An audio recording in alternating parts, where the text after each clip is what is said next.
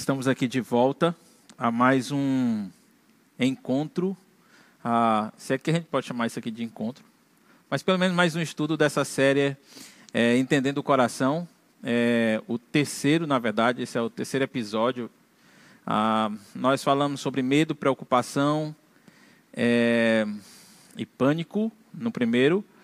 Ah, Pastor Jandro, no, na semana passada, ele compartilhou com você sobre ah, ídolos do coração, a idolatria que o nosso coração naturalmente produz. E hoje eu queria falar sobre ira. Eu estava conversando com, com o pessoal que está aqui me ajudando, é, que esse é um dos pecados mais complexos que existe. E alguém disse que de cada cristão convertido, pelo menos um luta com ira. Isso é uma é uma ironia, evidentemente, é uma provocação, mas talvez vocês perguntassem assim, mas eu nunca explodi, eu nunca botei para fora assim o, o, Hulk que tem dentro de mim. Ah, mas é possível que você lide com a ira de outras formas. Você pode lidar com a ira com ressentimento. Ao invés de você explodir, você implode dentro do coração. E aí você fica amargurado, aquela mágoa queimando dentro de você, e aquilo lá é ira. Ira não, não, normalmente, não necessariamente tem a ver com você explodir, mas ira é uma, é, é uma situação, ou melhor dizendo, é algo que se faz que é muito mais complexo do que simplesmente é, um sentimento que se tem, ou mesmo simplesmente uma reação como você vai ver, é, ele, é, ele envolve muito mais coisas. Ah, eu queria mostrar para você uma, uma imagem ah, que mostra como você pode reconhecer a ira. É, e, e a, eu, prefiro, eu prefiro colocar isso como elementos. Alguém colocou isso como conceitos, mas eu preferiria colocar isso como elementos. E, e envolve algo que você faz e não que você é. Não é que você seja irado, ah, mesmo que você seja aquele do, pavio curto e que exploda, não é que você seja assim. É que você faz isso. A ira é uma coisa que se faz e não uma coisa que se é. A outra coisa é que a ira não envolve apenas uma coisa que você está sentindo. Envolve aquilo que você está pensando, envolve, envolve a forma como você fala, envolve a maneira como você age então é muito mais do que algo que você sente. Envolve todo o seu ser, envolve não só a, a sua parte imaterial, a sua parte espiritual, mas envolve também o seu corpo. É, alguns ficam com o rosto vermelho, outros o batimento cardíaco acelera, os nervos ficam vibrando. É, existe, envolve também é, uma, uma resposta, sempre há uma resposta, sempre há uma ação, mesmo que você possa pensar naquela pessoa que eu falei que quando fica irado ela se guarda, ela se tranca, aquilo é uma resposta. É, ele não consegue agir, ele não fala, ele não age de forma natural e piedosa, ele não consegue mesmo que ele não esbraveje. Sempre tem uma resposta negativa a algo que ele entende que é errado. Seja qual for o erro, mas ele entende que aquilo é errado, que aquilo é injusto, e então ele responde, responde de forma negativa.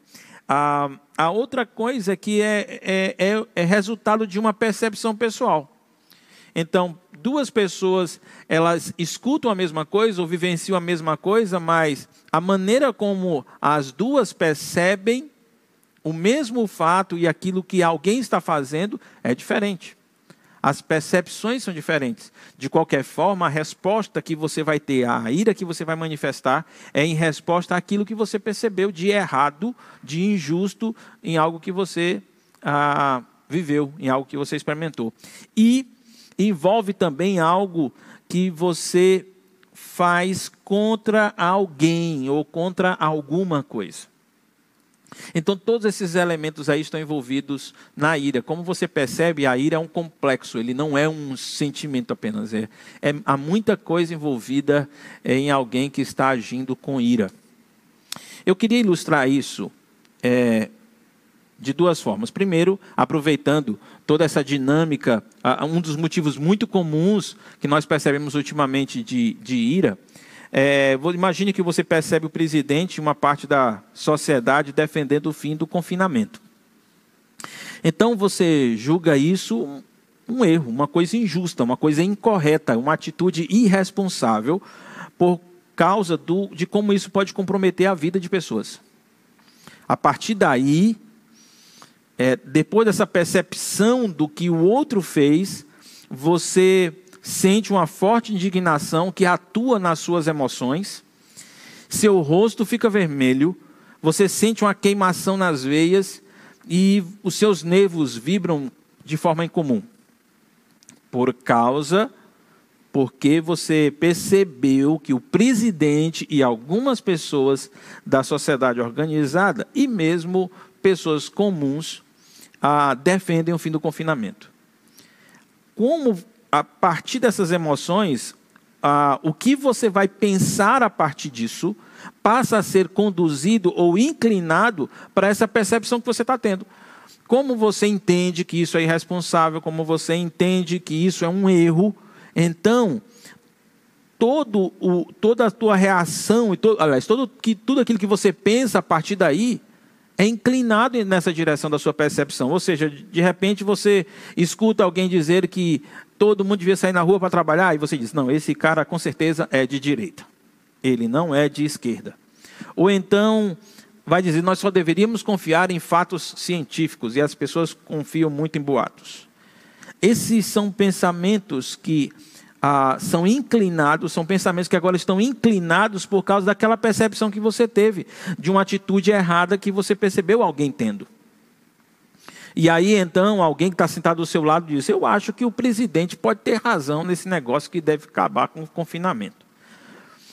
Isso é o suficiente para que você se volte contra essa pessoa com um tom de voz alterado, dizendo algo do tipo: Como você pode pensar uma loucura dessa? Então esse alguém contra-argumenta que pode não ser loucura, mas e se de fato estiver havendo uma, uma conspiração chinesa contra o mundo? Quando aquela pessoa argumenta dessa forma, então a sua ira responde de forma negativa, não apenas nos pensamentos, não apenas na alteração do tom de voz, mas agora você se levanta de forma brusca e sai murmurando contra aquela pessoa. Veja, a circunstância que eu vou descrever agora é a mesma, só que essa segunda pessoa percebe prefeitos e governadores e uma parte da sociedade organizada defendendo o confinamento. Então você julga isso um erro e uma atitude irresponsável agora por causa do que afeta a economia. A partir daí, então, sente uma forte indignação atuando em suas emoções, o seu rosto fica vermelho, sente uma queimação nas veias, os nervos vibram de forma incomum. E em seguida, os seus pensamentos passam a ser inclinados a partir dessas emoções. E então você diz: pode ir atrás, que esse cara é de esquerda. Ou então você diz, ele está cego para os fatos que todo mundo está vendo. Essas, esses pensamentos que você tem já são inclinados pela ira. Então alguém do seu lado diz: Eu acho que o presidente não é normal. Isso é o suficiente para que você se volte contra aquela pessoa e agora não mais só os seus pensamentos, não só mais não ah, estão inclinados, mas agora o seu tom de voz muda. E você diz: Como você pode falar assim do presidente? Ele é uma autoridade precisamos respeitar as autoridades. Veja como a sua voz mudou e o seu tom de voz mudou, porque agora você está sendo movimentado pela ira. E esse alguém contra-argumenta: ah, mas a Organização Municipal da Saúde também é autoridade precisa ser respeitada. Então a sua ira responde agora não só no seu pensamento, não só a sua voz muda de, na forma de falar, mas agora a tua atitude é movimentada pela ira e você se levanta bruscamente, bruscamente e sai murmurando contra aquela pessoa. Não sei se você percebeu, de propósito, eu coloquei as reações de forma muito parecida, só mudando a motivação. Para que você entenda que a ira é muito mais complexa do que você pode você poderia imaginar, ou seja, não é apenas um único sentimento. Daí eu preferiria que nesse momento a gente utilizasse o primeiro evento de a indignação humana, ou de ira humana, nas Escrituras, que é a história, a, a, a, tragédia de Caim e Abel, para que a gente possa entender isso. Vamos ler o texto de Gênesis capítulo 4, versículo de 3 a 9. E diz a palavra do Senhor. Passado algum tempo, Caim trouxe do fruto da terra uma oferta ao Senhor. Abel, por sua vez, trouxe as partes gordas das primeiras crias do seu rebanho.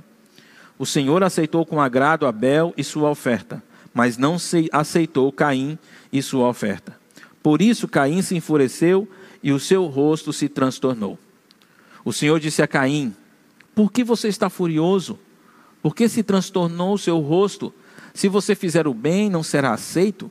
Mas se não o fizer, saiba que o pecado o ameaça a porta, ele deseja conquistá-lo, mas você deve dominá-lo. Disse, porém, Caim a seu irmão Abel: Vamos para o campo.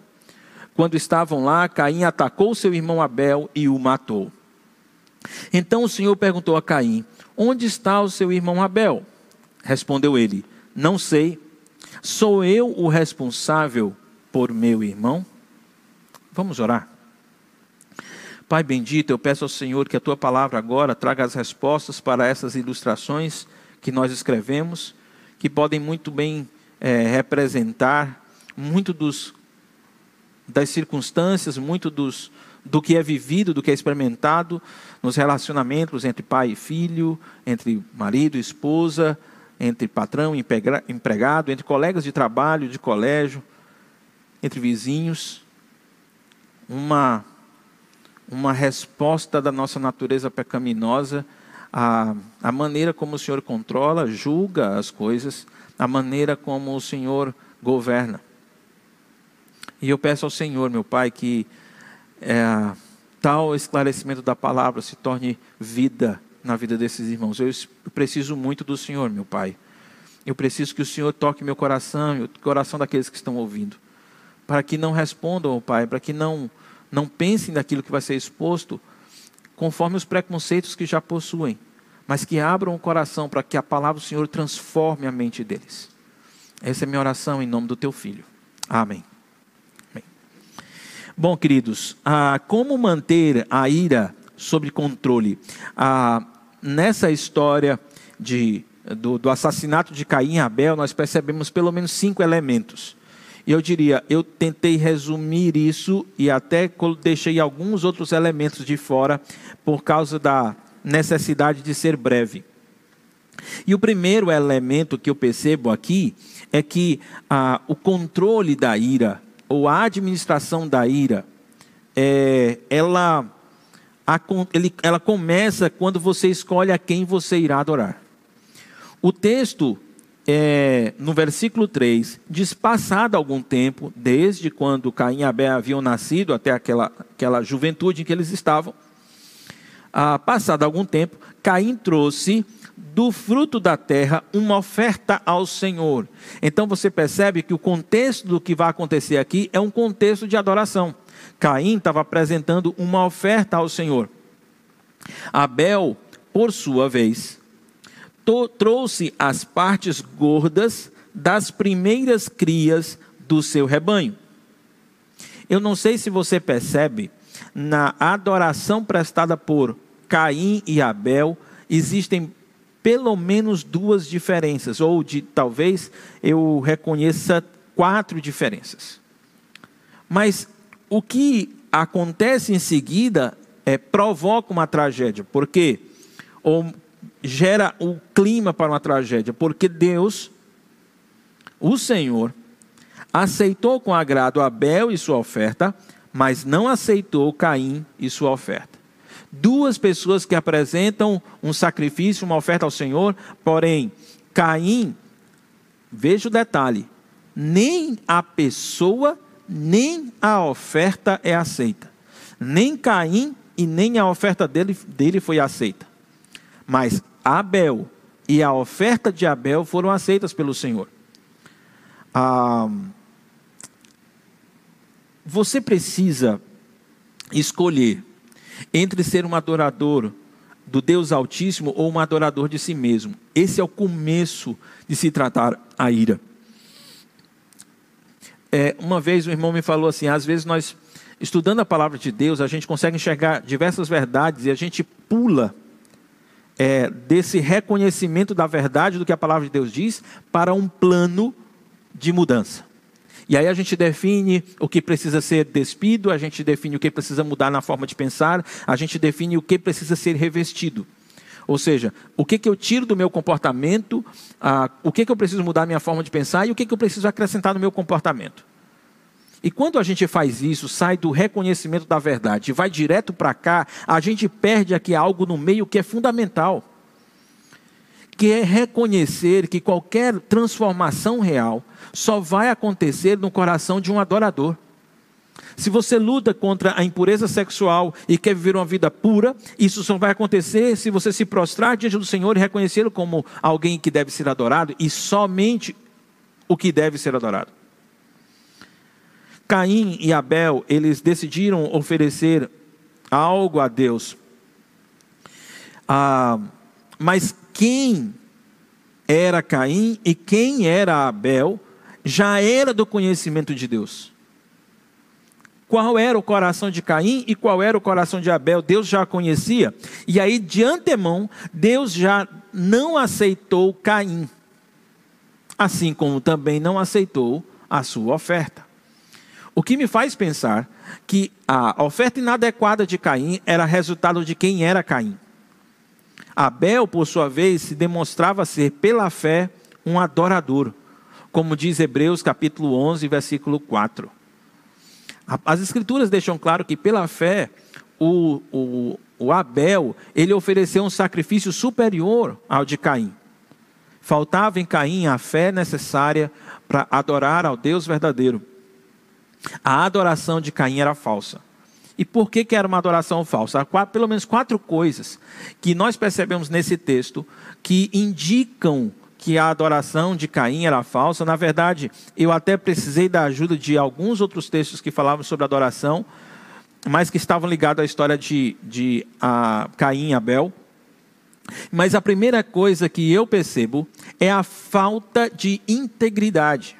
A ideia de integridade é você fazer exatamente o que Deus mandou, você ser inteiro na sua resposta de adoração ao Senhor. Se você adora ao Senhor, você quer saber qual é a vontade de Deus e você vai se dedicar, vai se esforçar para fazer exatamente o que Deus mandou. Bom, a ideia do sacrifício na época não era incomum. Antes de Caim e Abel nascerem, Deus já havia sacrificado o animal para dele tirar uma veste com a qual ia vestir Adão e Eva. Porque Adão e Eva haviam vestido folhas de figueira, mas obviamente essas folhas iam secar e ia cair e não iam servir para ele. E, e, por curiosidade ou não, ou ah, de propósito ou não, Deus sacrifica e derrama sangue de um animal para confeccionar a roupa que ia cobrir a vergonha de Adão e Eva. Então, essa ideia de um sacrifício é, de um animal para poder satisfazer uma exigência de adoração não deveria ser incomum. Quando é, Caim resolve apresentar uma oferta ao Senhor, ele mesmo diz como as coisas vão ser. Ele diz, eu vou usar daquilo que eu tenho na roça daqui que eu tenho no campo. E disso aqui eu vou apresentar oferta ao Senhor. Caim, por sua vez, ele realmente pega um animal do seu rebanho. E isso é mais adequado ao padrão de aceitação, de tornar-se aceito, que é a, a, preocupação. Eu sei, se você pesquisar em Levítico é, e Deuteronômio, você vai encontrar algumas ofertas que eram ofertas pacíficas, que eram apresentadas de frutos, que, onde eram utilizados frutos da terra, é verdade. Mas a questão aqui era ser ou não aceito pelo Senhor. E essa oferta de expiação, a única que era adequada era aquela que envolvesse, envolvesse o sacrifício de um animal. Então a integridade da adoração de Abel ficou visível e a de Caim foi demonstrou uma falsa adoração. A falta dela demonstrou falta de adoração. O segundo item é falta de dedicação. O texto faz questão de é, mostrar que Abel trouxe as partes gordas do animal. Um estudo um pouco mais, um pouco mais à frente dos livros, Deutero, dos livros do Pentateuco vão indicar que as partes gordas pertenciam ao Senhor nos sacrifícios. E Abel ofereceu as partes gordas. Era a melhor parte. E uma característica de uma falsa adoração é que ele não escolhe o melhor tempo do seu dia, não escolhe o melhor do seu talento, ele não escolhe o melhor do seu tesouro é, para o Senhor. Na verdade, é o tempo que sobra, é o talento apresentado de qualquer jeito, sem nenhum esforço de aprimoramento. E eu devo abrir um parênteses dizendo assim: como eu preciso louvar a Deus pelo exemplo de caráter cristão e de adoração que a equipe que tem transmitido os cultos tem apresentado. No, no, no, na questão de tentar fazer cada vez melhor, se esforçando, estudando, procurando é, pesquisar sobre como fazer isso que nós estamos fazendo nesse momento de uma maneira melhor. Desde o começo até agora, a gente percebe mais equipamentos, mais softwares sendo utilizados e uma técnica mais apurada. Sabe o que é isso?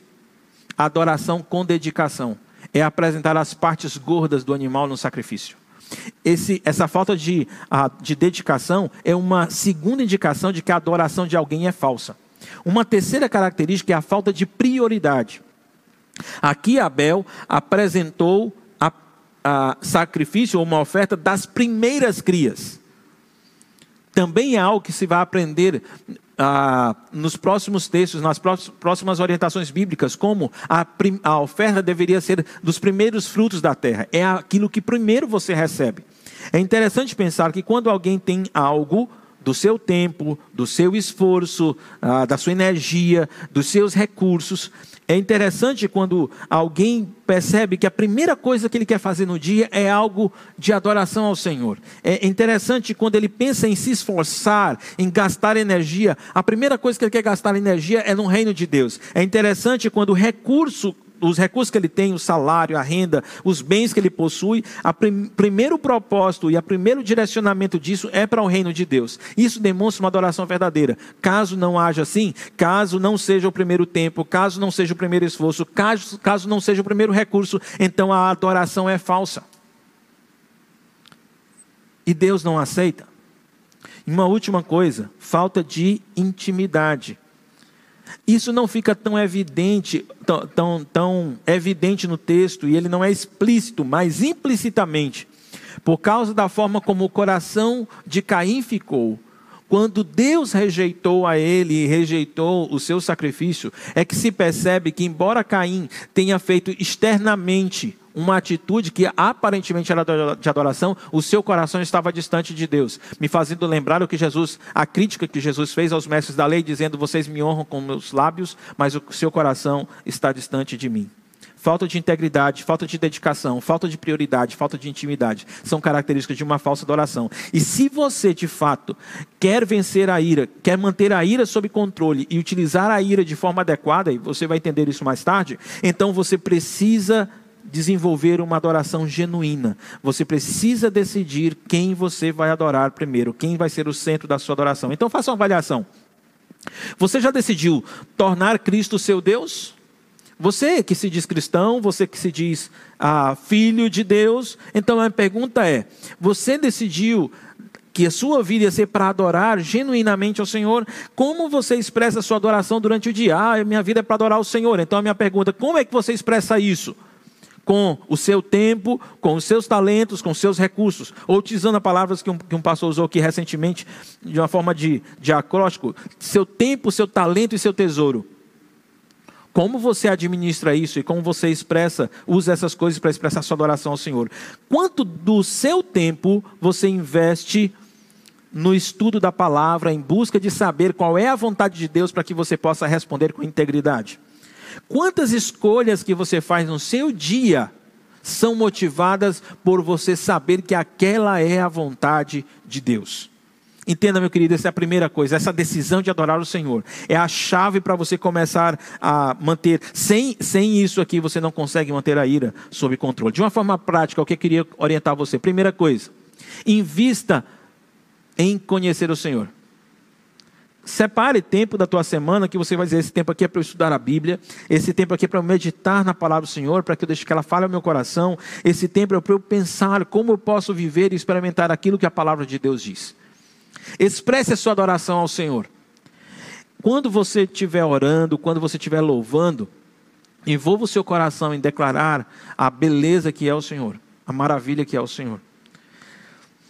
Desenvolva um espírito de obediência a Ele. A ideia é: agora que eu sei o que é que o Senhor quer, agora que eu conheço a Sua vontade, agora que eu tenho despertado, que Deus tem despertado no meu coração o desejo de adorá-lo com minha vida, a minha decisão é que tudo que eu for fazer, se eu souber que Deus não quer que eu faça, eu não farei.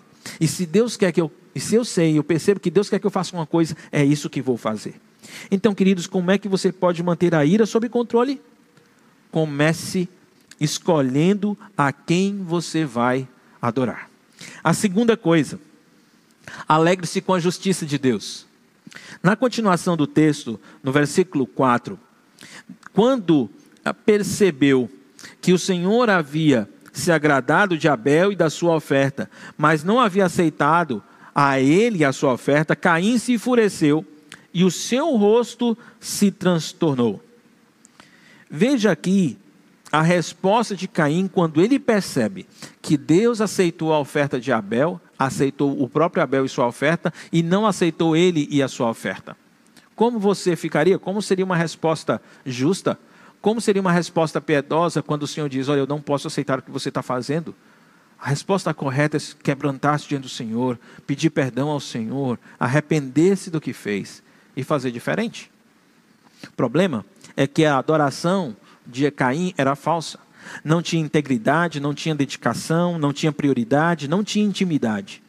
E por ser falsa, ele não podia alegrar-se no fato de que Deus estava usando a sua justiça ali que Deus estava aplicando a justiça mais perfeita, a, a única justiça de fato que não tem falhas naquele evento. Caim não percebeu e não considerou isso. E se você quer vencer a ira, você precisa escolher entre se satisfazer com a justiça de Deus, ser um cara feliz da vida com a, com a maneira como Deus administra a justiça dele, ou então você criar a sua própria justiça. Eu, eu acho que eu coloquei características da ira, mas eu, eu, eu talvez hoje eu falaria essências da ira. Ah, em essência, a ira é uma valorização do seu eu, é uma valorização egoísta. O seu ego é mais importante do que outras pessoas, o seu ego é mais importante do que o próprio Deus. Assim Caim mostra. Para Caim, a, o ego dele era mais importante do que a vida de Abel e era mais importante do que a justiça de Deus. Caim, naquela condição, ele não podia alegrar-se com uma maneira como Deus era justo. Então a ira ela se manifesta quando você valoriza os seus interesses pessoais mais do que os interesses de Deus e os interesses de outras pessoas. Sabe quando é, você chega em casa cansado do trabalho e você vem com muita fome e todos os dias a janta está pronta às seis e meia quando você chegou em casa.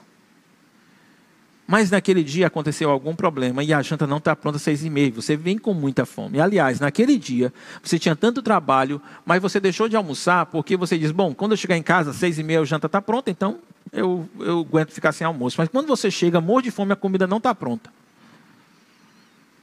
E então, ah, quando a sua esposa aparece, você altera a sua voz, grita, reclamando como é que a janta não está pronta, como é que ela não percebe, não reconhece que você passou o dia todo trabalhando. E aí a, a sua esposa disse: O problema é que à tarde eu dei um mau jeito na coluna e até agora estou sentindo muita dor. Mas como você já deixou que a ira dominasse você, conquistasse seu coração, então você começa a dizer coisas que são que você em situação comum ou sem o, o, o, investimento da ira sobre sua vida, o controle dela sobre você, você não diria do tipo assim, conversa de dor na coluna, eu estou morrendo de fome e você vem com uma história de dor de coluna. Mas dorzinha de coluna, todo mundo tem dor de coluna.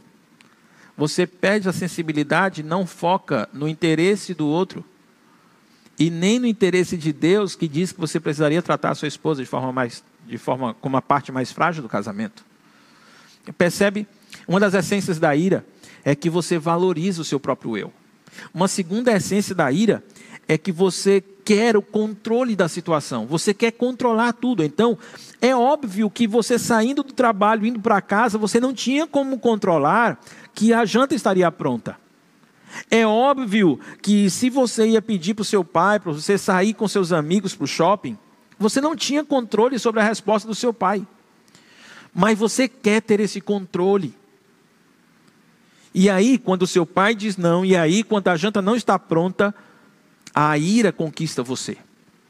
Porque você administra a sua vida querendo ter o controle da situação. E a terceira essência da ira é a justiça própria. O fato é que você mesmo quer escrever as leis que devem governar a sua vida e das pessoas, e acredite, escrever as leis que devem administrar as ações de Deus. Você mesmo quer julgar as pessoas e julgar a Deus baseado nas suas leis, e você mesmo quer executar a pena, o castigo pelas pessoas e por Deus não ter aceitado as leis que você escreveu e a maneira como você julgou, baseado nessas mesmas leis.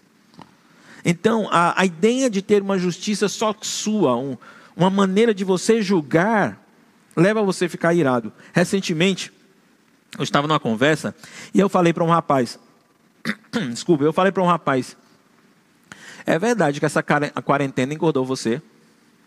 De acordo com as minhas leis, um, dizer para um homem que eu acho que ele está engordando não é problema. De acordo com as minhas leis, existe um parágrafo primeiro ou parágrafo único que diga, mas não fale isso se a pessoa com quem você está conversando for uma mulher.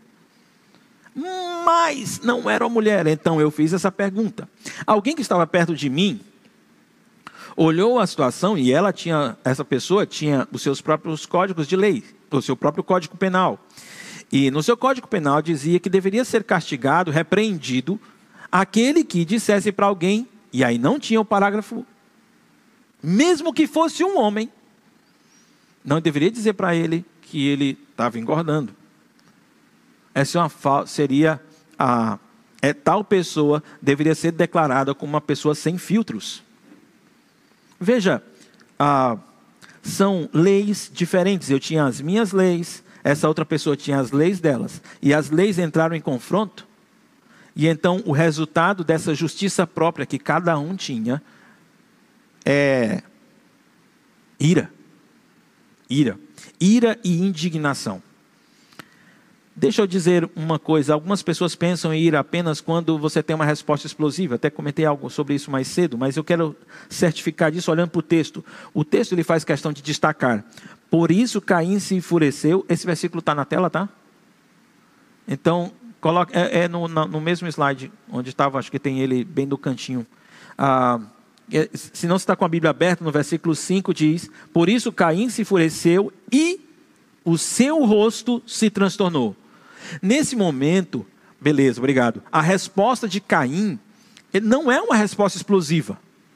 O texto diz que o, o, o, literalmente que o rosto dele mudou de figura. Eu posso imaginar ele franzindo a testa, eu posso imaginar o rosto dele ficando vermelho, mas ele não age nesse momento, ele não diz nada. Nesse momento, apenas o rosto dele, ah, algumas versões dizem, descaiu-lhe o semblante. Essa não é uma resposta grave. Essa não é uma resposta descontrolada, aparentemente. No entanto, aqui já se percebe uma fúria, uma raiva, uma ira no coração de Caim. Então, a resposta não precisa ser exagerada para que seja irada. Essa pessoa que estava conversando comigo, por exemplo, ela não me bateu. Ainda bem. Porque se ela tivesse me batido, ela ia ter que correr.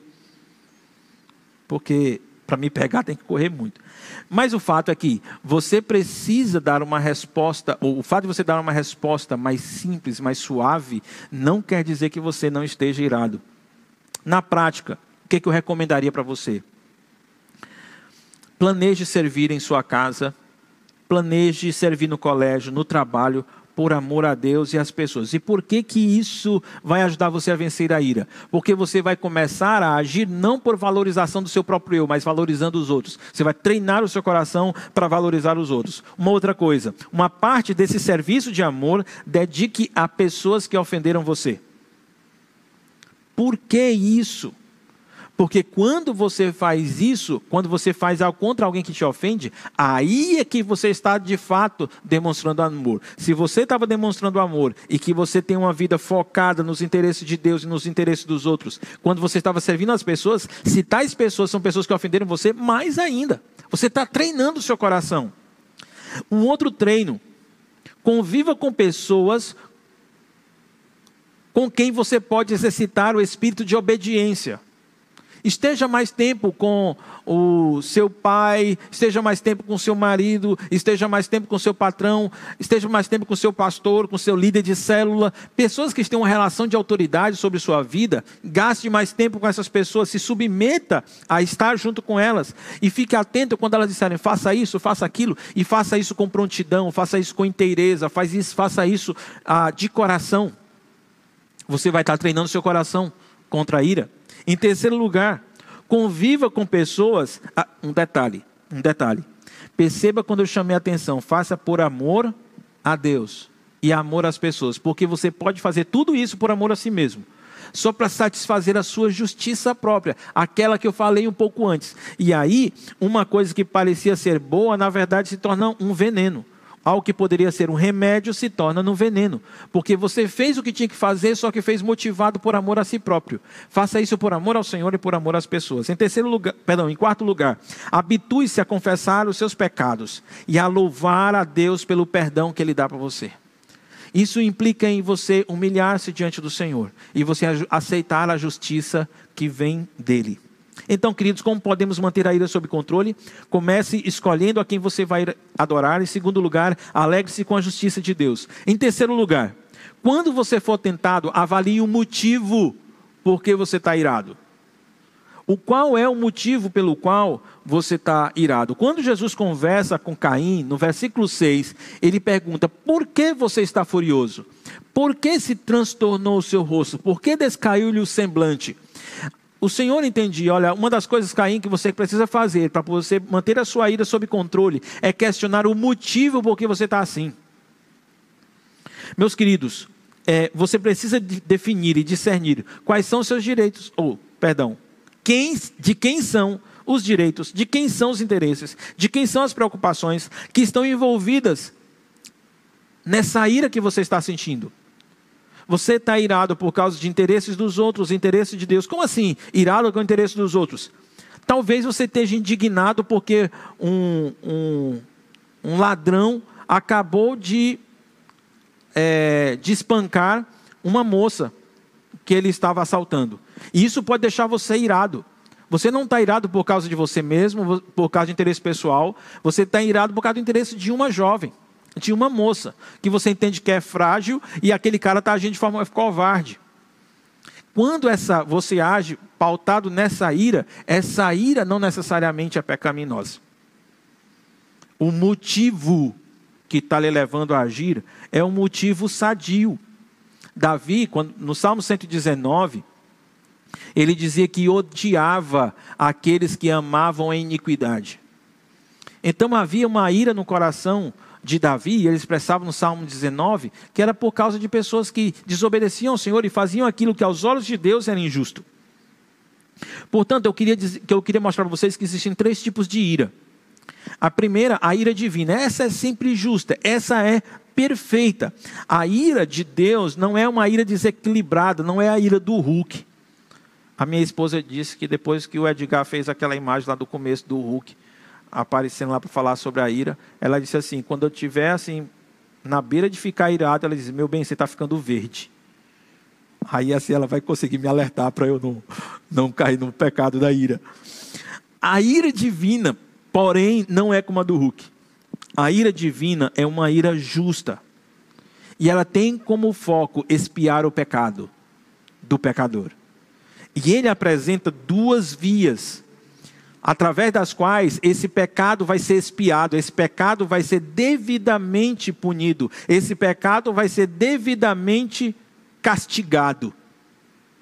E uma via que ele vai utilizar é a via do inferno, ou seja, a, e da separação eterna de Deus. Ou seja, a, as pessoas podem optar por não utilizar uma segunda opção que ele apresentara, mas usar essa primeira, de quando eles morrerem, eles destin serem destinados à morte eterna. E ali na morte eterna eles sofrerem o castigo eterno. Uma segunda via é que a expiação do pecado, ou seja, a condenação justa do pecado, seja desviada para o filho dele mesmo, o próprio filho, Jesus Cristo. E aí Jesus, ele receberia todo o impacto da ira, da justiça, a ira justa de Deus, e permitiria com que o pecador, salvo por Cristo Jesus, ele pudesse viver a vida eterna, um relacionamento eterno com o Senhor Jesus, uma eternidade com Cristo. São duas vias, mas nas duas vias a justiça de Deus é perfeitamente satisfeita. Mas existe a ira justa do homem, agora não mais praticada por Deus, agora praticada por um homem. É interessante porque há um episódio no qual é, Jonatas ele está sentado à mesa com com seu pai Saul, o rei Saul, e Saul ele diz: cadê o Davi? E naquele momento já havia Davi, Saul propôs no coração matar Davi. Então Davi pergunta isso para Jonatas. E ele, Jonatas explica que ele não pôde vir para aquele jantar lá. E então essa ira de Saul aumenta e Saul diz, então começa a murmurar contra Davi na presença de Jonatas. Agora é a vez de Jonatas ficar irado. A diferença é que a ira de Saul faz com que Saul é, queira matar Davi. Porque a ira dele era baseada no interesse muito pessoal. É baseada em valorização do próprio eu dele. Era o controle que Saul queria ter da situação. Era uma justiça própria que Saul tinha no coração. Jonas, por sua vez, ao ficar irado, ele fica irado por compaixão a Davi, porque ele percebe que o que o seu pai pretende fazer é injusto. Existe a ira pecaminosa humana, essa é a mais comum. Essa ira justa no homem, ela é raríssima. Mas a ira mais comum é, no homem é a ira pecaminosa. É interessante que na Bíblia a ira mais comum não é nem a ira injusta do homem e nem a, é, a, não é a ira justa do homem. Nem a ira pecaminosa, nem a ira justa do homem. A mais comum nas Escrituras é a ira de Deus. Pensando nessas três, nesses três tipos de ira, e pensando que ah, uma das coisas que você precisa fazer é avaliar o motivo, eu recomendaria um exercício para você na prática ah, nessa luta contra a ira. Primeiro, ah, avalie os últimos episódios de ira que você teve e faça três perguntas em relação a esse episódio de ira. Primeira pergunta: contra que pecado real você está reagindo? Um pecado dito por Deus que é pecado. É, segundo, de quem são os direitos, os interesses, as preocupações que, está, que estiveram em jogo nesse momento de ira que você teve? Em terceiro lugar, de que forma a resposta que você deu a, esse, a essa ira foi uma resposta piedosa, como a de Jonatas, por exemplo. Ou então, você pode pensar na resposta que Jesus deu em Marcos capítulo 2, acho que foi Marcos capítulo 2, quando ele está lá no, no, na sinagoga, e aí um, um, homem possesso por demônio, então ele vai, ele, é, vai expulsar, perdão, ele na verdade é um homem com lepra. E aí então o pessoal ficou verificando se ele é, ficaria irado. E novamente estou em dúvida, talvez seja o capítulo 3, versículo 1, quando for do, do paralítico. Mas o, o ponto é, quando Jesus percebe no coração dos mestres da lei uma ideia, uma, uma preocupação errada em uma adoração falsa, o texto diz que ele fica irado. Mas a resposta de Jesus à ira é curar aquele enfermo. Foi uma resposta piedosa. Então, a pergunta que você tem que fazer em relação às últimas, os últimos episódios de ira que você vivenciou foi: a minha resposta foi piedosa quando eu fiquei indignado com a coisa errada. O que eu fiz foi uma coisa que agradou ao Senhor? Na próxima vez que você for tentado, você deve se perguntar, deve estar pronto a perguntar: é pecado mesmo aquilo que está me provocando a ira? Eu estou lutando pelos interesses de quem? Qual é a melhor atitude, ou qual é a atitude piedosa em um caso como esse? Seria melhor esperar o agir de Deus? Então, como é que nós podemos manter a ira sob controle? Em primeiro lugar, comece escolhendo a quem você irá adorar. Em segundo lugar, alegre-se com a justiça de Deus. E em terceiro lugar, quando você for tentado, avalie o motivo. Em quarto lugar, faça o bem e domine o pecado. No versículo 7, diz assim: Se você fizer o bem, não será aceito? Mas se não o fizer, saiba que o pecado ameaça a porta. Ele deseja conquistá-lo, mas você deve dominá-lo. Aqui nesse episódio, nesse, perdão, nesse momento do drama de Caim, ele, ah, ele é questionado, melhor, ele é orientado, ele é aconselhado por Deus. Um parêntese aqui. Às vezes a gente faz é, alguns fazem exigências para nós, ah, mas o que eu queria mesmo era ser aconselhado pelo pastor. O pastor mesmo, e é, eu gosto é do pastor fulano de tal. Ele é que é mesmo o cara do aconselhamento. Porque se for ele, eu tenho, eu tenho a certeza que vai dar certo. Eu estou percebendo aqui que quem aconselhou Caim foi Deus e, Deus, e Caim, mesmo assim, matou o irmão dele. O que parece, me parece pensar que quem aconselha não é a parte mais importante, não é o elemento mais importante. Mas é o que é importante é o que foi dado de conselho e qual vai ser a resposta do aconselhando. Mesmo com um bom conselheiro, a, res, a resposta pode não ser boa. Mas você deve alegrar-se em resistir ao desejo do egocentrismo, do controle da situação e da justiça própria. Resista ao desejo dessas coisas. E alegre-se por você ter conseguido resistir a essas coisas faça o bem. Decida fazer o bem. Quando você avaliar uma situação e perceber que ela é injusta, faça o que é justo, faça aquilo que é certo. Se você fizer aquilo que é certo, o que você fizer será aceito pelo Senhor.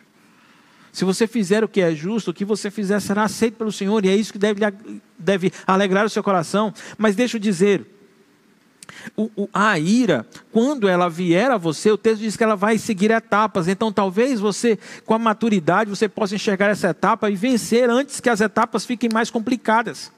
E a primeira etapa que o texto mostra é a etapa da ameaça. Muitas vezes, essas, essas etapas vão demorar dias para acontecer.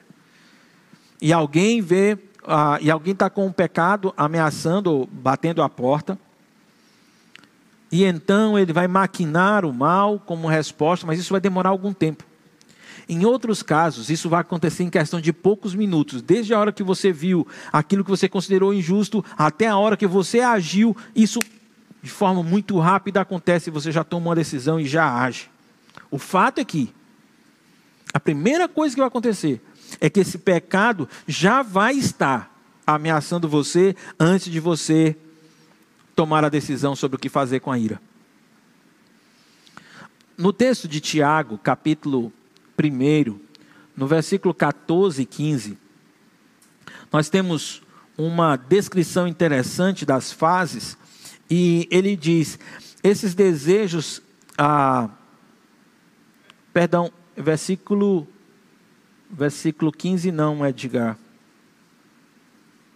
Versículo 14, Edgar. Versículo 14 diz assim: Tiago 1,14: A tentação vem de nossos próprios desejos, que nos seduzem e nos arrastam. Esses desejos dão à luz o pecado, e quando o pecado se desenvolve plenamente, gera morte. Deixe-me repetir isso novamente, você vai perceber como essa descrição é muito semelhante à descrição que, foi, que Deus fez do que estava acontecendo com Caim. O texto diz: a tentação vem dos nossos próprios. Perdão, isso aqui é NVT. Tem, na NVI, diz assim: cada um, porém, é tentado pela própria cobiça, sendo por esta arrastado e seduzido. Então a cobiça, tendo engravidado, dá luz o pecado, e o pecado, após ter se consumado, gera a morte. Esses dois versículos, eles demonstram pelo menos essas três etapas. E a primeira etapa é você tem um desejo, você tem uma, um, uma vontade de pecar que ameaça você. É uma situação na qual você precisa decidir fazer o que é certo. Naquela situação, você está sob ameaça de pecar. E a segundo momento é quando esse pecado não só está ameaçando você, mas agora está seduzindo você. Nesse período, você está motivado pelo egocentrismo, pelo controle próprio, pela justiça própria, e motivado por isso, você já começa a raciocinar sobre como você vai agir para satisfazer essas três coisas: o egocentrismo, o controle próprio e a justiça própria. Esse é um tempo de sedução. E naquela hora, passava na cabeça de Caim, é o que se pode deduzir a partir do que a gente leu até aqui, a ideia de que, mas como assim? Como Abel pode ser mais privilegiado do que eu? Isso já é o pecado, o egocentrismo falando no coração dele, o controle falando no coração dele, a justiça própria falando no coração dele, falando no coração de Caim. E Caim está dizendo: como Abel pode ser mais aceito, ou ser aceito e eu não? Como é que a oferta dele pode ser superior à minha? Por que, que Deus faz isso? Como é que Deus age? Pois eu vou mostrar para Deus o que é que eu faço com as pessoas que são mais importantes para Ele do que eu.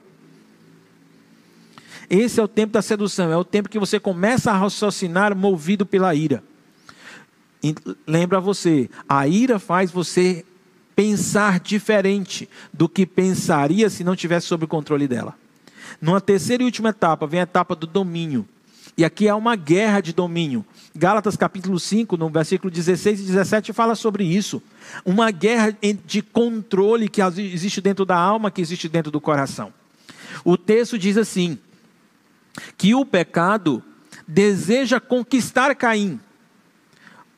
Só que Caim precisa dominar tal pecado.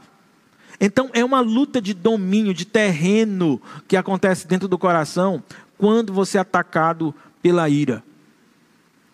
Mas a palavra do Senhor mostra para Caim, mostra que Deus ensinou a Caim: Caim, você pode dominar isso.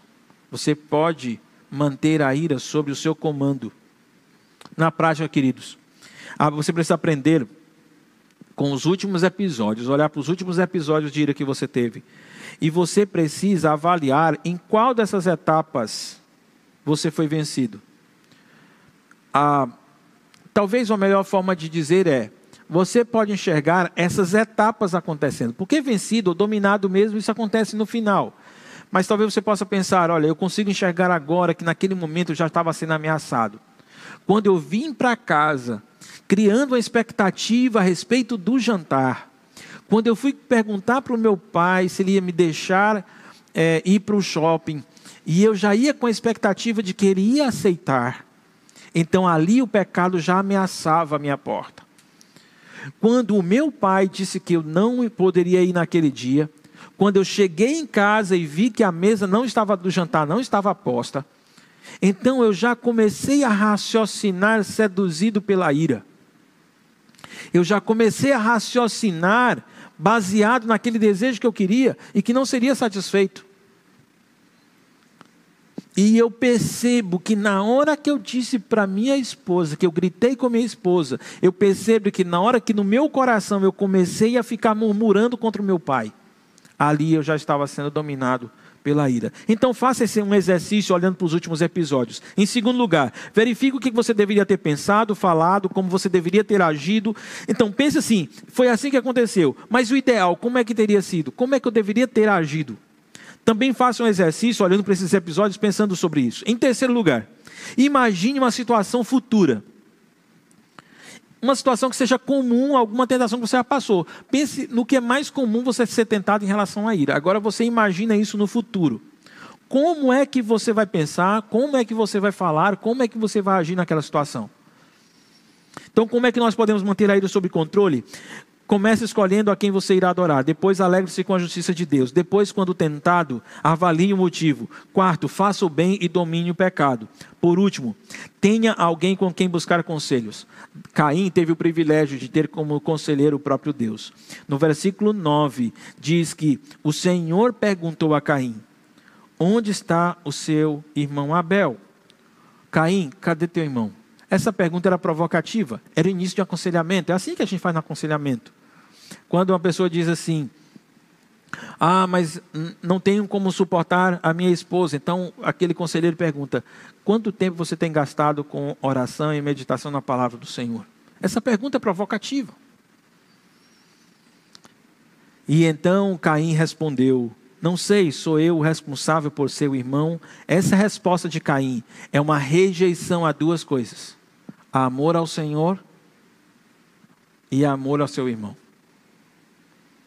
Então conscientize que você tem razão de estar irado, até que um outro irmão que realmente ame você venha, julgue o que você está pensando.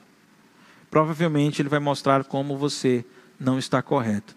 Sabe quais serão os desafios ao receber esses conselhos? É que seu coração não vai querer buscar os conselhos de ninguém. Quando você estiver sendo tentado em relação à ira, o teu coração não vai querer buscar conselho de ninguém. Seu coração vai querer fazer o que você realmente quer, porque o teu coração vai tentar seduzir você para dizer assim: não adianta você perguntar por outra pessoa que outra pessoa não vai apoiar o que você está fazendo. Só você entende o que você está passando. Segundo lugar, o seu coração vai resistir aos conselhos. Você vai estar irado e alguém vai chegar para você e vai aconselhar você. E você vai dizer assim: ah, não, esse conselho não serve porque essa pessoa não entende o que eu estou passando. Ou então você vai arrumar qualquer outra justificativa desculpa.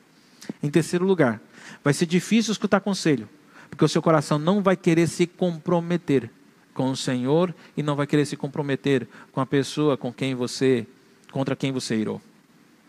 Na prática, meu querido, se você tem dúvidas sobre como agir piedosamente diante de certa situação que você está passando, procure um irmão que o ame mesmo, que o ame de verdade.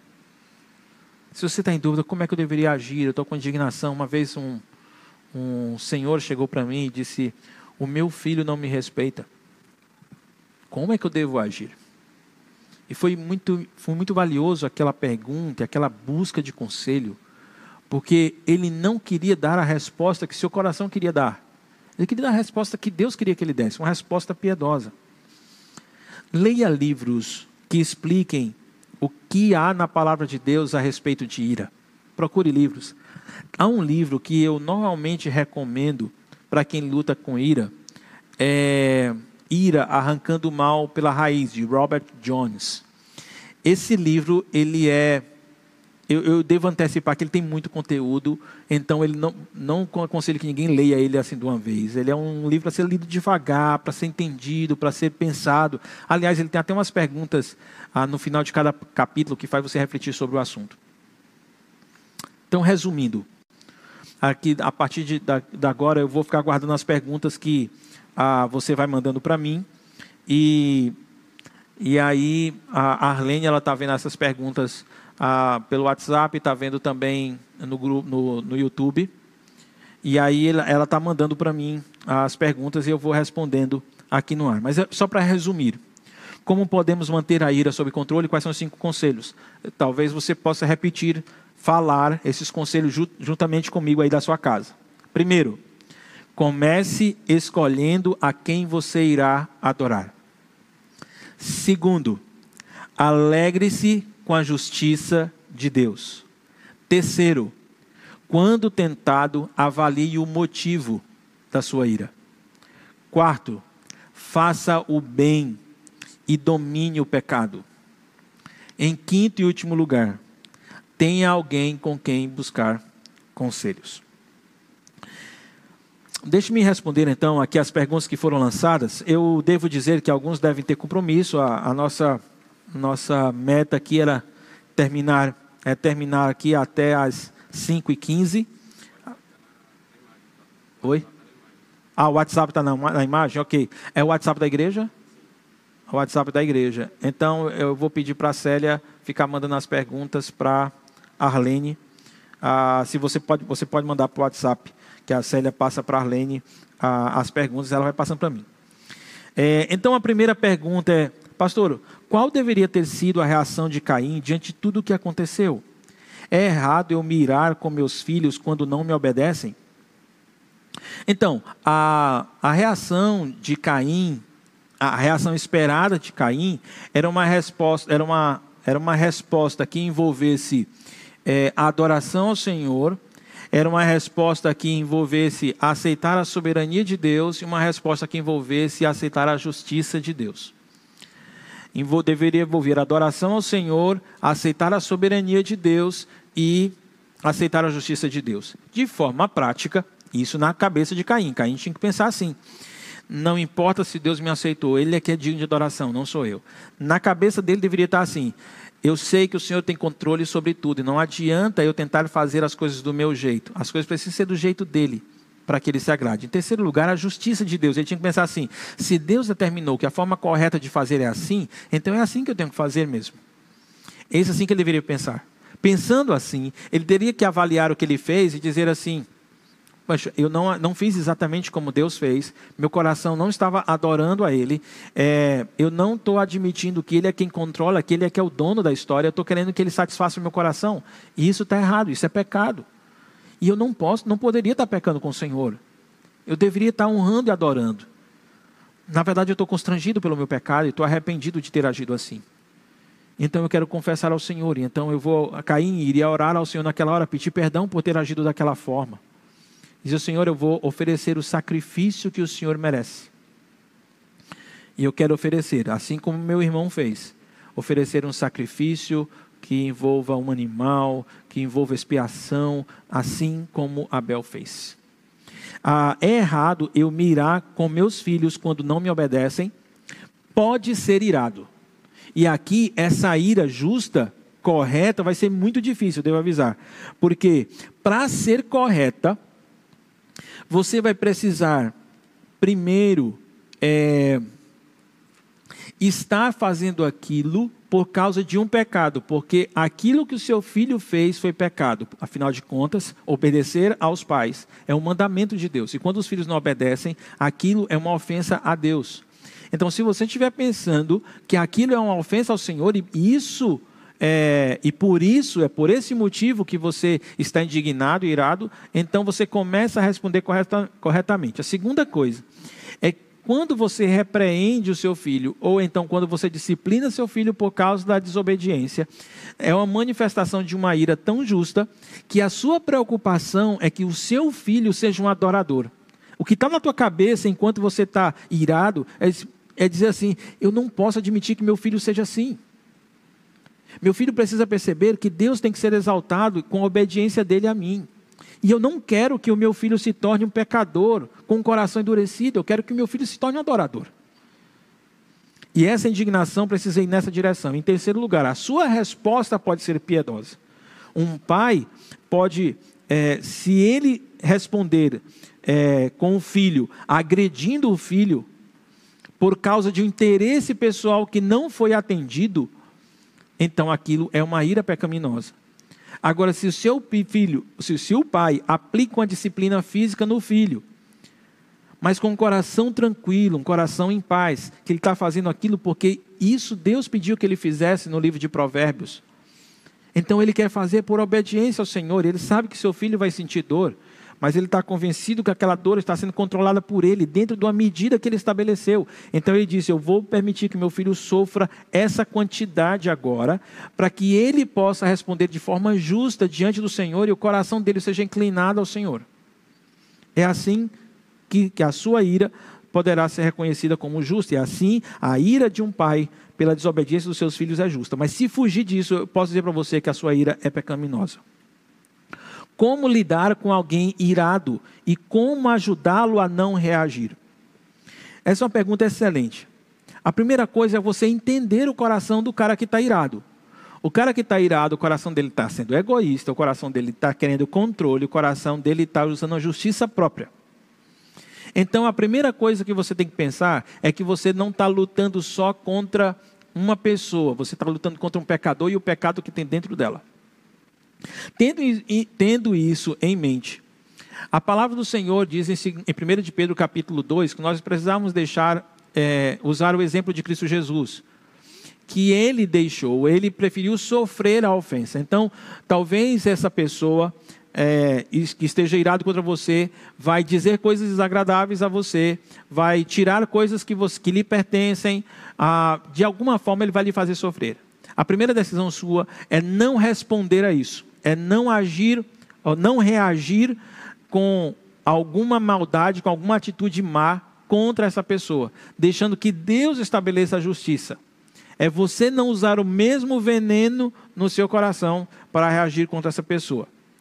Em terceiro lugar, você vai escolher um momento apropriado, depois que os efeitos da ira tiverem passado, depois que essa pessoa estiver tranquila, então você vai fazer aquelas perguntas que você, se você voltar um vídeo, depois esse vídeo vai estar disponível no YouTube, aquelas perguntas que nós fizemos um pouco atrás.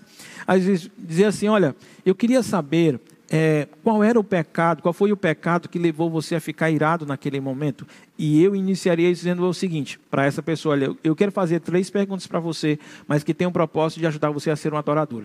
E a primeira pergunta é: naquele momento que você ficou irado, qual era o pecado que estava em jogo? Segundo, você de fato estava valorizando interesses do Senhor ou eram interesses pessoais? Em terceiro lugar, a, a maneira como você agiu é a maneira como você julga que Deus se agradou? Existe alguma coisa que eu poderia fazer para ajudá-lo a não agir de forma irada?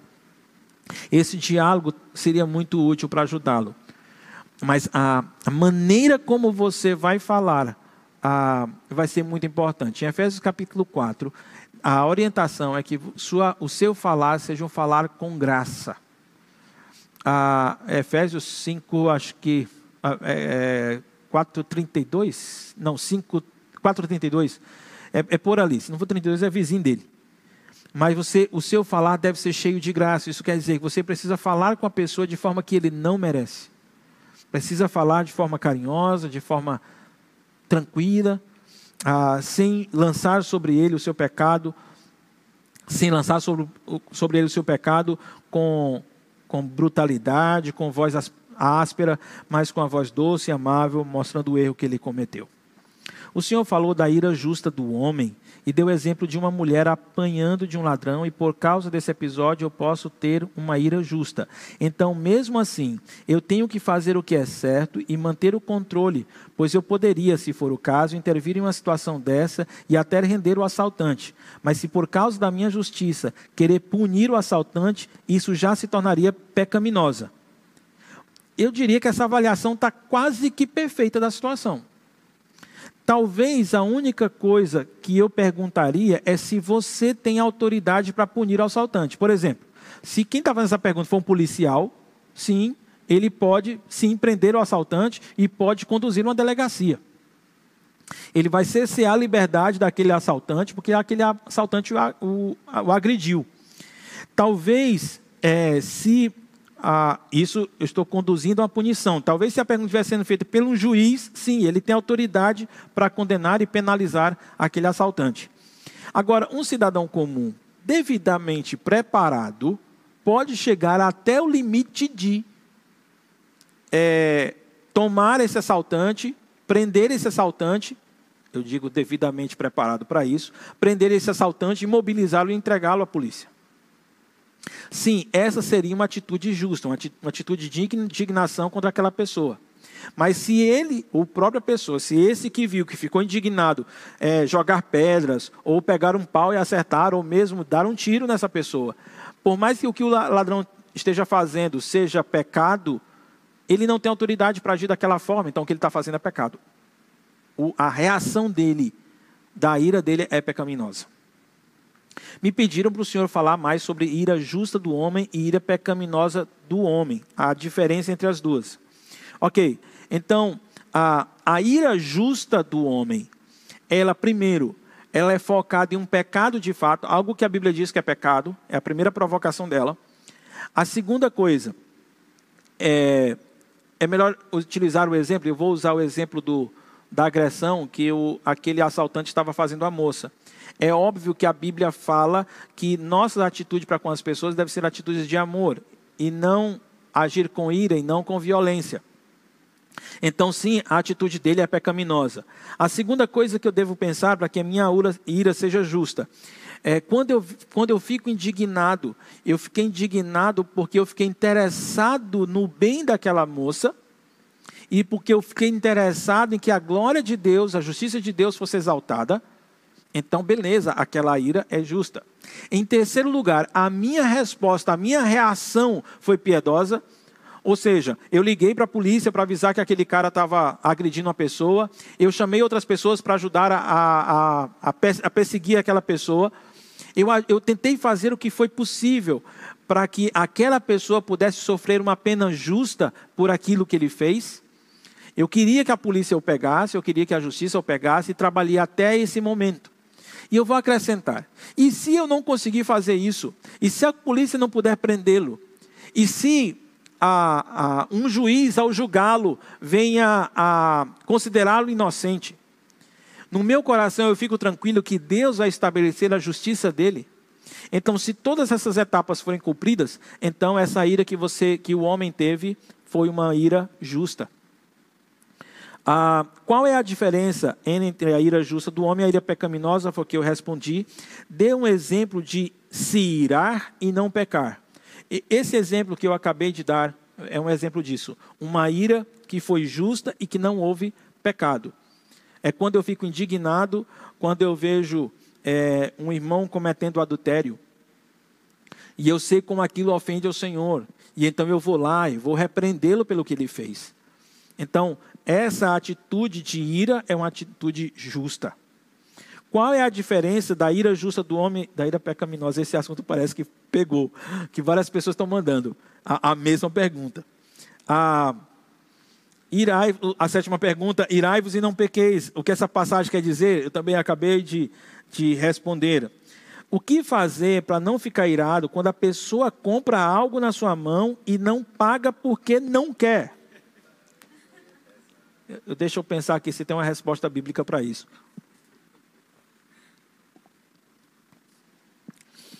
Vamos repetir é, aquelas perguntas. Ah, a primeira coisa que eu preciso avaliar é o que me deixou irado. O que me deixa irado é é meu zelo, é minha adoração pelo Senhor, então eu vejo que aquela pessoa que não me pagou, na verdade ela está ofendendo a Deus. Segundo, não me importa se eu perder o dinheiro. Por que, que não me importa se eu perder o dinheiro? Porque eu sei da soberania de Deus. Na essência do, da ira, há três problemas. Ou, a, a primeiro, é, é o problema do egocentrismo. Então você faz a leitura do que está acontecendo, valorizando o seu ego. O segundo é o desejo de controlar tudo, é o controle próprio. Em terceiro lugar, a justiça própria. Então, essas três coisas, você precisa, você que está sofrendo isso, essas três coisas é que estão atacando você. Quando você está pensando que alguém deveria pagar você, não paga porque não quer. Essas três coisas, elas vão agir no teu coração. Egocentrismo, ou seja, você vai olhar para o seu ego. Segundo, controle da situação, você vai querer ter o controle próprio. Terceiro, justiça própria. Você quer definir como essa justiça tem que ser estabelecida. Então, pensando no primeiro, eu quero dizer para você: ame a pessoa. Ame a pessoa que está que tá devendo você. Ah, pense nos interesses dela. Avalie os interesses dela é, ela de fato é alguém que, que está precisando daquele dinheiro, essa ideia sua de que ela não paga porque ela não quer, é um julgamento que você faz baseado no seu ego, baseado na justiça própria que você tem. Então, essa é mais uma coisa, você pode, eu imagino até você dizendo, não, eu tenho certeza que ela tem como pagar e não paga e não quer. Tudo bem, mas faça essa avaliação sem ser egocêntrico. Segundo, o controle próprio. De, substitua o controle próprio por soberania de Deus. Quem foi que deu a você aquele produto que você vendeu para ela? Não foi o Senhor? Não é Deus que provê tudo o que precisamos? Quem é que vai dar o pão de cada dia? A quem que nós pedimos o pão de cada dia? Não é o Senhor. Ele não vai suprir você. Então, confie de que Deus vai suprir aquilo que você precisa. Em terceiro lugar, justiça própria. Eu sei que o que você gostaria naquele momento é que Deus enviasse uma miríade de anjos do céu que descessem sobre aquela pessoa que está lhe devendo, arrancasse dela todo o dinheiro que ela tem, desse aos pobres, com exceção da sua parte, que você dá a você. Mas talvez essa não venha, não venha a ser a justiça que Deus quer fazer. Talvez Deus queira disciplinar essa pessoa de uma forma diferente. E você realmente não precisa que Deus faça justiça nessa, nessa situação, satisfazendo a sua, fazendo o que você acha justo. Você vai querer aceitar que Deus faça a justiça dele, que Deus faça aquilo que ele quer. Pastor, pode recomendar algumas passagens para memorizar, trazer à mente o que e que deem esperança para quem luta contra a ira? Sim, sim, eu posso sim. Ah, algum, um, eu, na verdade, vou até sugerir, minha intenção é colocar algumas devocionais. É, depois o, o, o, você tem uma parte do no nosso canal que é o canal de comunidade. Eu acho que é isso, né, Brendo? Então a gente lá na comunidade, a gente vai, botar, ou a gente coloca um link com os devocionais, ou a gente coloca os próprios devocionais. O pessoal da técnica vai ver o que é mais, mais adequado. Mas a gente vai colocar para você os devocionais que tratam sobre esse assunto. Mas de imediato, eu, eu colocaria para você, primeiro, nível de orientação. Tiago, capítulo é, 1, no versículo 19. Ah, o, texto, o, o texto diz assim: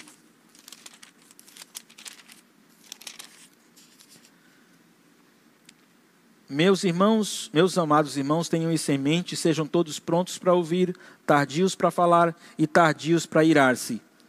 Pois a ira do homem não produz a justiça de Deus. Em termos de orientação, esse seria um texto a memorizar.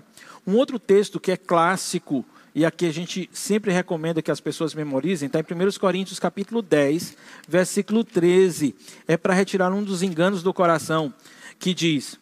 Ah, não sobreveio a vocês tentação que não fosse comum aos homens, e Deus é fiel, Ele não permitirá que vocês sejam tentados além do que podem suportar. Mas quando forem tentados, Ele mesmo lhe providenciará um escape para que o possam suportar. E por último, eu, eu traria para você Romanos capítulo 3, que vai dizer que onde abundou o pecado, superabundou a graça. Meu querido, se você tem pecado contra a ira, é, eu queria que você entendesse que ah, Deus é cheio de misericórdia e graça. Se você quebrantar-se com o Senhor, Ele fará. Ele tem dito a mim que se alguém pecar contra mim 70 vezes 7, sabe o que eu preciso fazer em relação a ele? Perdoá-lo. E se eu pecar contra o Senhor em relação à ira 70 vezes 7 e me arrepender 70 vezes 7, o que, que você acha que o Senhor vai fazer? Ele vai perdoar você de fato, o Senhor é rico em misericórdia. Eu luto contra a ira. Eu, eu não posso admitir que, ah, que vai ter algum momento da minha vida que a ira não tentará meu coração. Sim, eu sei que vai ser tentado. É, que eu vou ser tentado em relação à ira. Essa semana eu pude avaliar pelo menos cinco vezes que eu fui tentado na ira. Dessas cinco vezes, duas, três vezes eu venci, duas vezes eu fui vencido pela ira e minha atitude foi errada. E eu tive que procurar a pessoa que eu agi com ira e pedir perdão e descrever para ela onde eu tinha errado, no nível de ameaça, no nível de sedução e no nível de domínio. Ameaça, sedução e domínio. Eu disse, eu, fui, eu errei porque eu fui ameaçado dessa forma no meu coração, eu errei porque eu comecei a pensar errado aqui, e eu errei porque eu fiz isso. E isso tudo foi um pacote que a Bíblia chama de ira peça perdão ao Senhor e o Deus de graça o perdoará. E quando a, a minha ira é contra Deus, o que eu devo fazer? Ah, tem uma resposta simples, e eu acho que não é o que a pessoa quer. Que a resposta simples seria arrependa-se. Você está se levantando contra a pessoa mais justa que existe. Com a pessoa que derramou amor por alguém da maneira mais amorosa que alguém poderia derramar. Alguém que agiu com bondade como ninguém nunca agiu com bondade na sua vida. Todos nós merecíamos a morte, mas o Senhor, por, por causa de amor, a Bíblia diz que Deus amou o mundo de tal maneira que deu seu único filho para que todo aquele que nele crê não morra, mas tenha vida eterna. A maneira como você julga o que Deus fez injusto, na verdade, é porque a sua visão é pequena porque a sua visão é limitada e você não consegue enxergar a grandeza e a, a maravilha da justiça de Deus sendo feita na sua vida. Eu estou imaginando, por exemplo, se o seu filho ou sua filha fosse assassinado.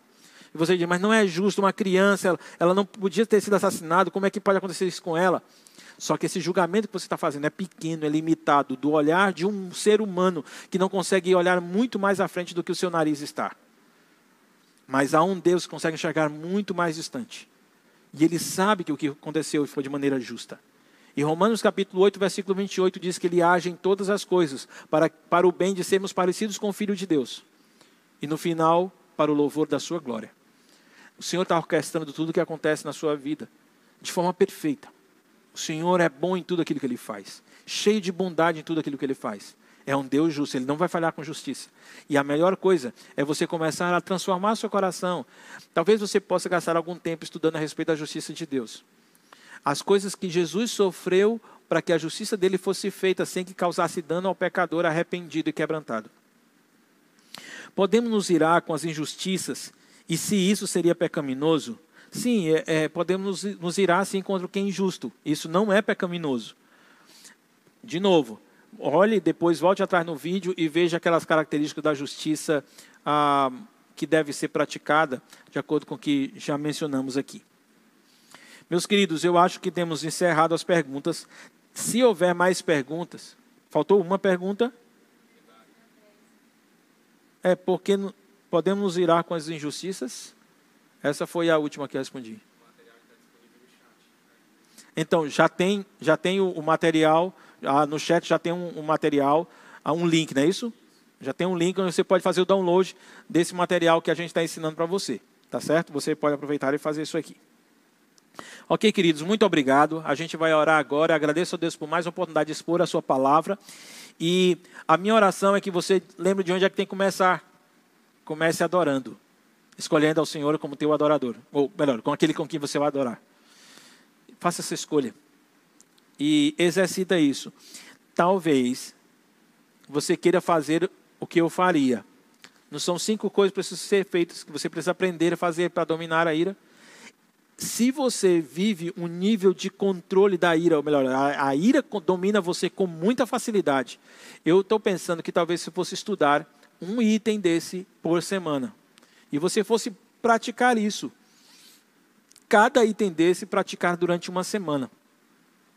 E então você vai desenvolvendo, desenvolvendo, e eu estou imaginando que em cinco semanas você teria tratado o seu coração e já agindo com maturidade na administração e no controle da ira.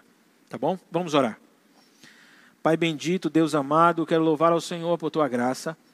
Eu sei, ó Deus, que o Senhor é precioso, que o Senhor é bom, é justo, que o Senhor tem um controle é, perfeito de todas as circunstâncias, que o Senhor não deixa nada acontecer que não seja bom para os teus filhos, que o Senhor é digno da minha adoração e que meu coração precisa se, incluir, se inclinar a Ti e aos Teus mandamentos.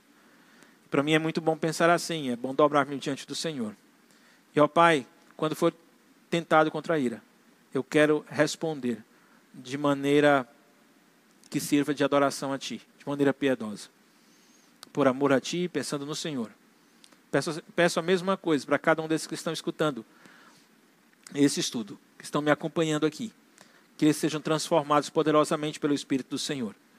Que o Senhor venha produzir neles o amor necessário, a paciência necessária, o domínio próprio necessário, a bondade, longanimidade, a, que vai permitir com que eles respondam corretamente ao Pai quando forem tentados em uma situação que eles consideram injusta. Ajuda-os a avaliar com maturidade. Ajuda-os eles a avaliarem a injustiça como o Senhor avaliaria. E ter a, a serenidade para responder a, de forma com uma ira que seja justa, com uma indignação que seja justa. Essa é minha oração em nome do teu filho. Amém.